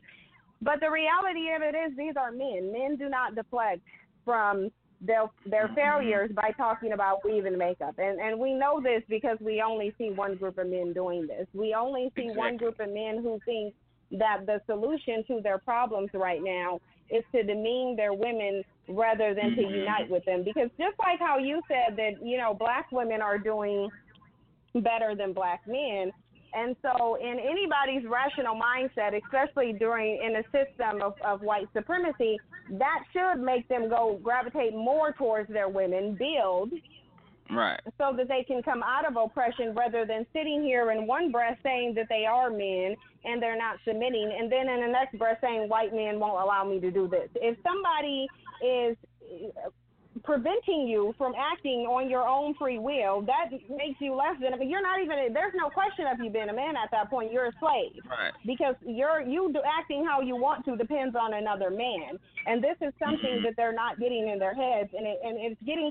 And to be honest, like I, it, it's, it's so discouraging right now to see Mhm. um, the so-called men in our community behaving this way. They, it, it's Right. very discouraging. It is very, very discouraging. When you have white supremacists who have no problem slitting a black woman's throat in public, Mhm. and then you have dudes making comments like that trash comment that you showed me on social media. Right. That's that's Mhm. it- it's not even a question at this point. We're not dealing Exactly. with men. Exactly. Exactly. And and and that is, you know, that's that that's the reality, man. And that that is the reality in this thing where we must constantly coddle and um you know, coddle the black male ego and you know, because what you know what the sense I get is a lot of these men, and this is something I get from BGS because I was watching your video, uh, your response to his response video that you that about the video you made when you when you asked the, you posed the question should black women respect black men? And his entire presentation was just based off the fact that they deserve to be respected just because they're black males. It's not because and I they literally it- said, and, and, and the, the funny thing is, is in the video I said, what reasons should black women respect you aside from you just being black and a male? So right. uh, the BGS is, is just a mushmouth idiot. He's not an intellectual. He's stupid. he's a dumb idiot. Right. I can't. yeah, and and and, and you know, to, you know, watching his video, I, I must say that I was insulted. Um, and the reason why is because a lot of these men do not want um, a quantifiable standard of what it means to be a black man. What does black manhood um, look like? What does it stand for? What is its function? What is its purpose? You see what I'm saying? A, a lot of them just want they don't want to live up have to live up to any standards. The only thing they the, the what they want to be the qualifier is I'm a black male and you're a black female, so I'm I'm I'm automatically over you. I'm I, you know I, I'm I'm in a superior position over you because I'm a male. It's not about being effective as a male.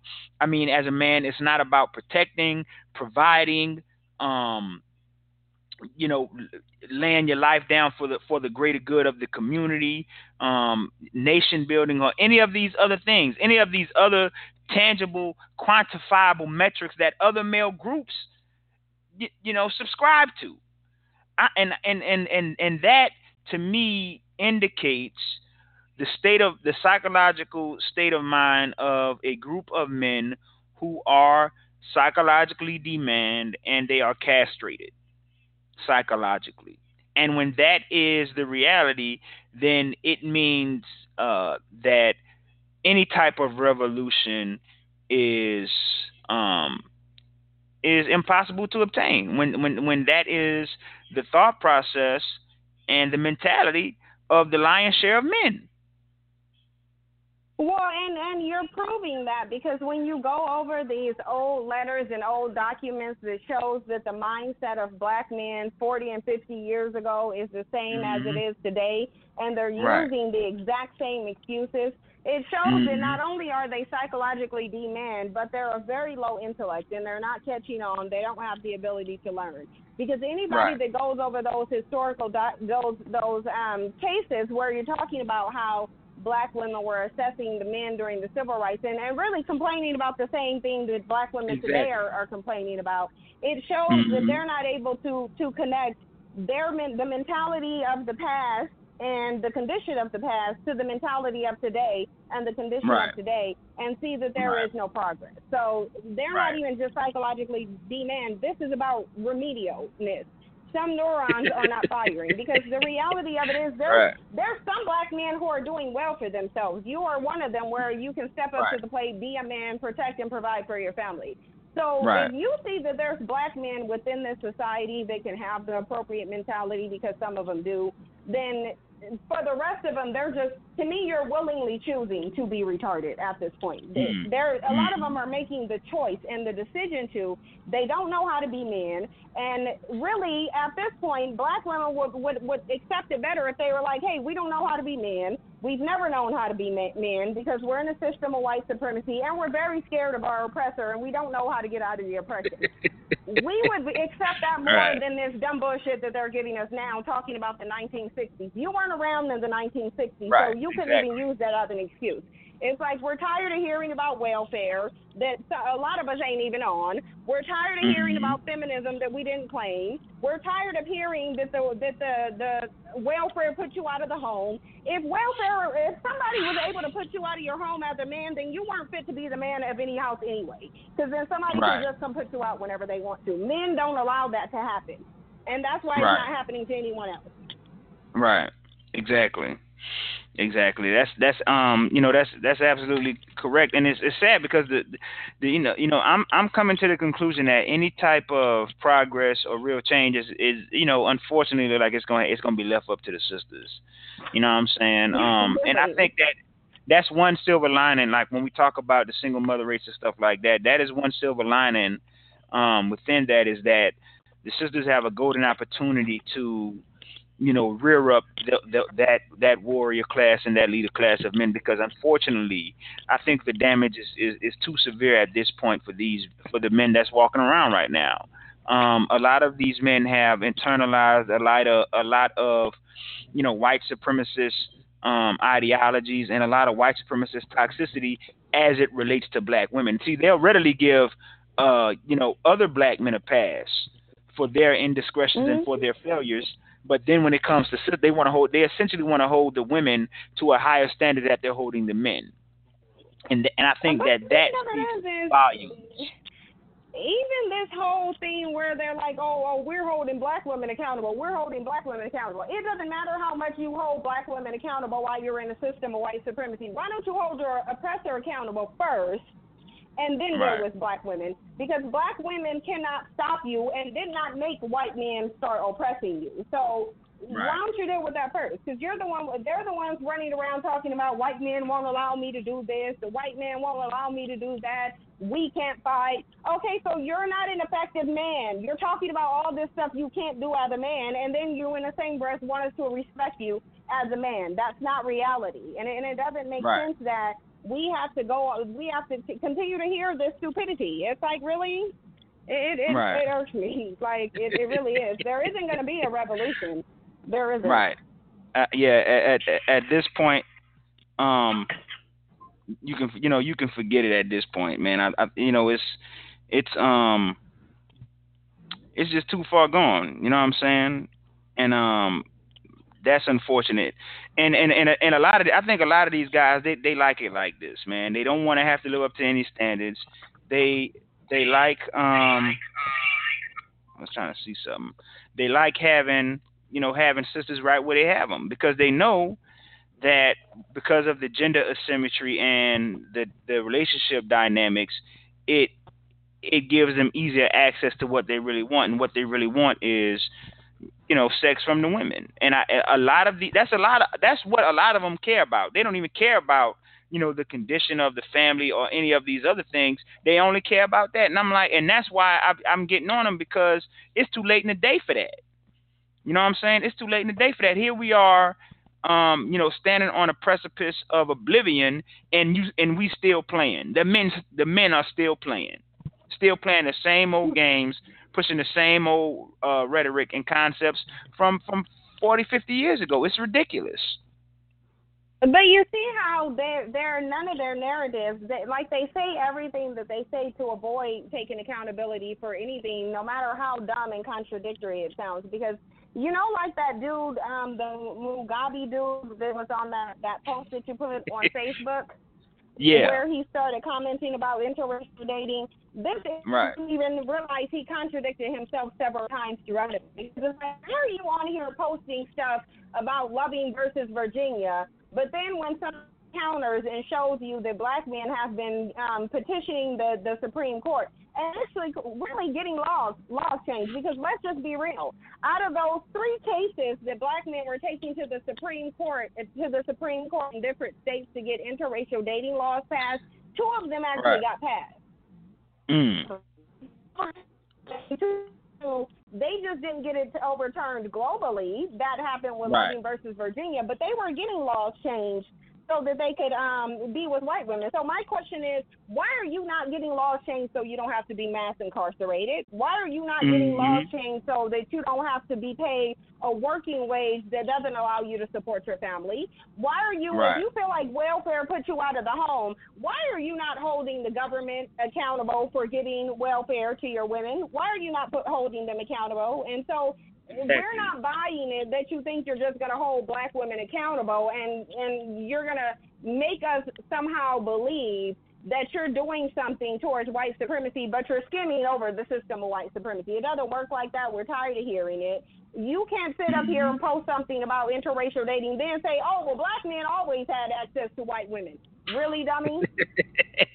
then so would have black Right, women right. then. So why Right. if, if black men always had access to white women, why would there why was there why there would never even been Loving versus Virginia? You wouldn't have been getting strung up in Exactly. trees. Like the level of delusion is is just it's too much. Like it's, it's too delusional. Right. And, and and and even like those like anytime they dealt with a white woman, it was taking a risk. You know what I'm saying? Let's let's be real. It wasn't open it wasn't open access where it was where the white men was going for it and were accepting it. You see what I'm saying? I mean, look at what they did uh to um what's that Jack Johnson when they when they when they passed the Mann Act all because of because of him. You see what I'm saying? So you can do it, but you wasn't gonna get away with it. You see what I'm saying? That that was the whole thing. Right, and well, the thing of it is, is how, what does having access mean? Because then we can, then hmm. with that same logic, we can say black men always had ac- access to weapons.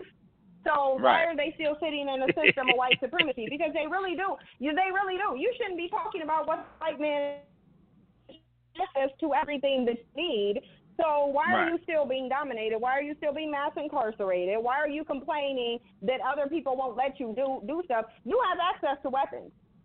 So because you Right, have exactly. access to what problem solved, no excuses. You should be doing what you should be doing then. Right. Exactly. That's it. That's um. it's like we don't have time to be sitting up here dealing with these these excuses. And quite frankly, Mhm. I believe that men don't make excuses for their failures. They correct them. That's that's what they do. They they see Exactly. where they're going wrong, and they correct them. Mhm. And that's why. And then they have this thing talking about oh, black women are more susceptible to going to white male ideology. Really? But y'all out here creating all these mixed babies with white women Mhm. Right. but we're more susceptible to it. But Exactly, yeah, to get what exactly. the white man has.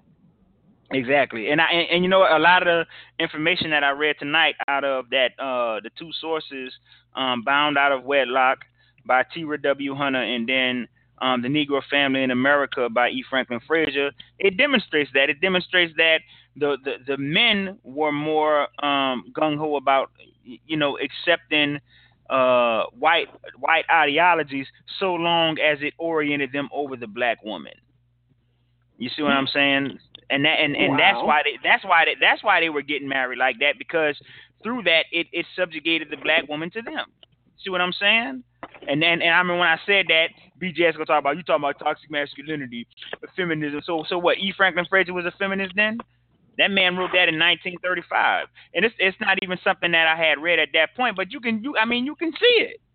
These things you can like you can observe these things play out. You can observe that thought process and that psychology in real time with a lot of these men. A lot of these men orient and and and, and um and quantify their their manhood and their masculinity as it's juxtaposed to the black woman. Period. And so that that that's Well, that that's just- not you know. Go ahead. let's just say hypothetically, black women are taken out of the picture. Let's just say hypothetically, there is no black women in America. Black men would still be subjugated. so the thing of it is, is separate from black women. What are you doing about your position in society? Because you're not going Right. to be elevated above white women. If there's no black women, you're not going to be held put in a position above anyone. You're still going to be at the bottom of the barrel. And so it's like your position in society is based on you. We're Mhm. simply par for the course. We're simply considered as like a reward for conquering these men. That's that's all we're considered as.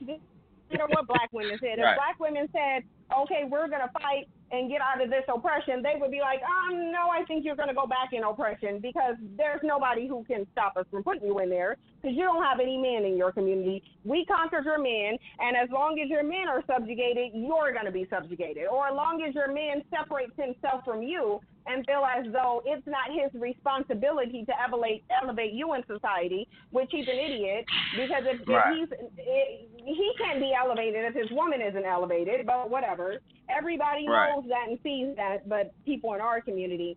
The bottom line is, if there was no black women here, you would still be subjugated. You're not even doing anything about your subjugation. So how are you a man? that's absolutely. You know what? That's that that Dan, that's that's the nail in their coffin, man. Because like I said, you know, I I, ran a, a video came up in my feed where it was like a 12 minute video by some some no name clown, you know, talking junk. So I was like, man, you know what? When I get a chance, 'cause I was just gonna do like, you know, like make one of my videos, and then then I said, you know what? I'm gonna try and because because what you know what I wanted to try and do this Sunday with the you know with the um that has the black community, the black church for the black community. I wanted to try and simulcast on on all three platforms, which was YouTube Live, Blog Talk, and Facebook Live. So you know, this was just a rough draft, but this is not gonna work. I'm gonna have to I'm gonna have to get some type of software where I can stream on all three and where you know it'll all be synced up. So I'm gonna I'm gonna try and work on that before Sunday. You know, but that's that's why I wanted to have the show. You know what I'm saying? The impromptu show tonight.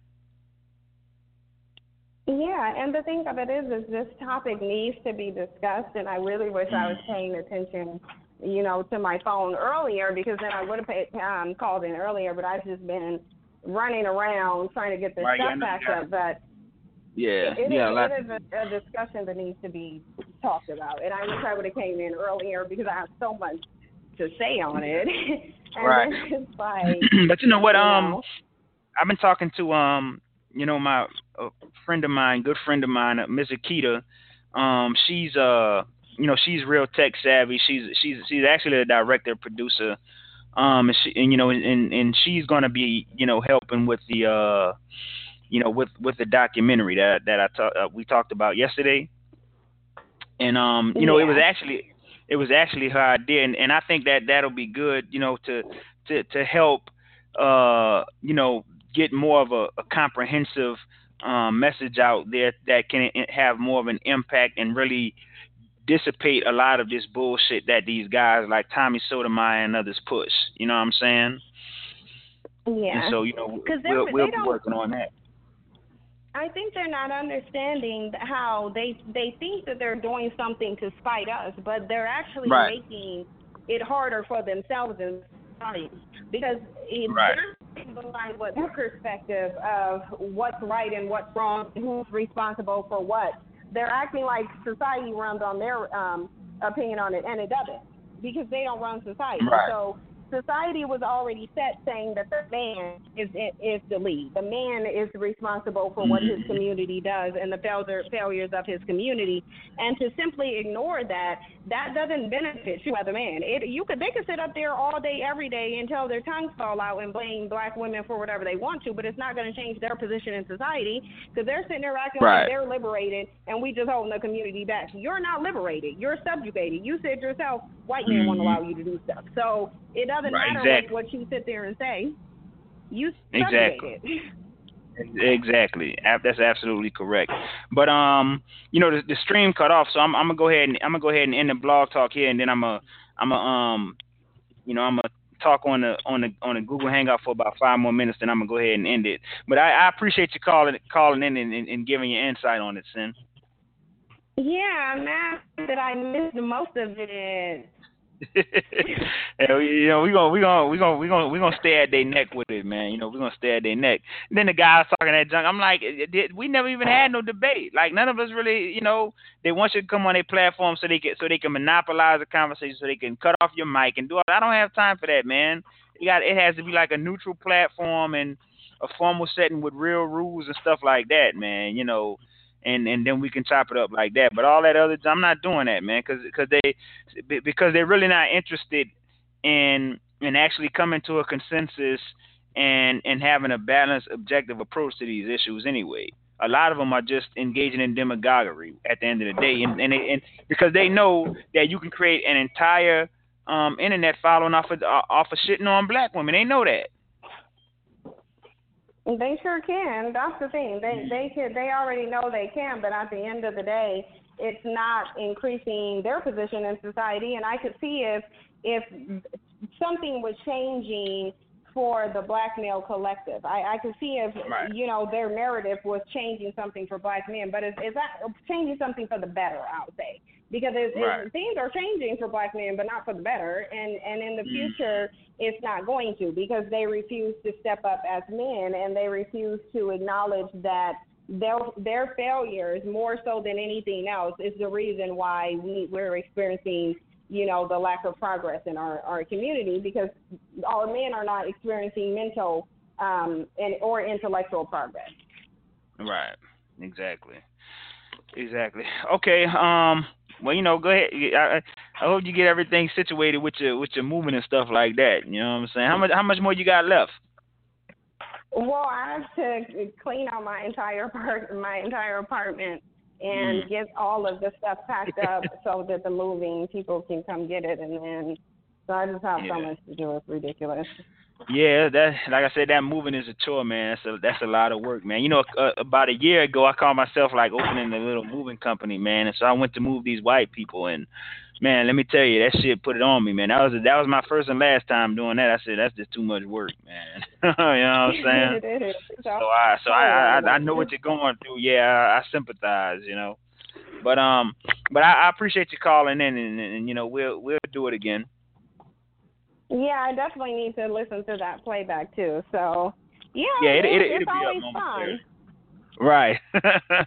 yeah, you know, you know, man, we could go go for hours, you know, talking about these issues, because that's how complex they are. You know what I'm saying? Exactly. Right. So exactly. I, I, appreciate well, you calling in. All right, I'll see you on the next video. yep. Good night. Bye. Bye.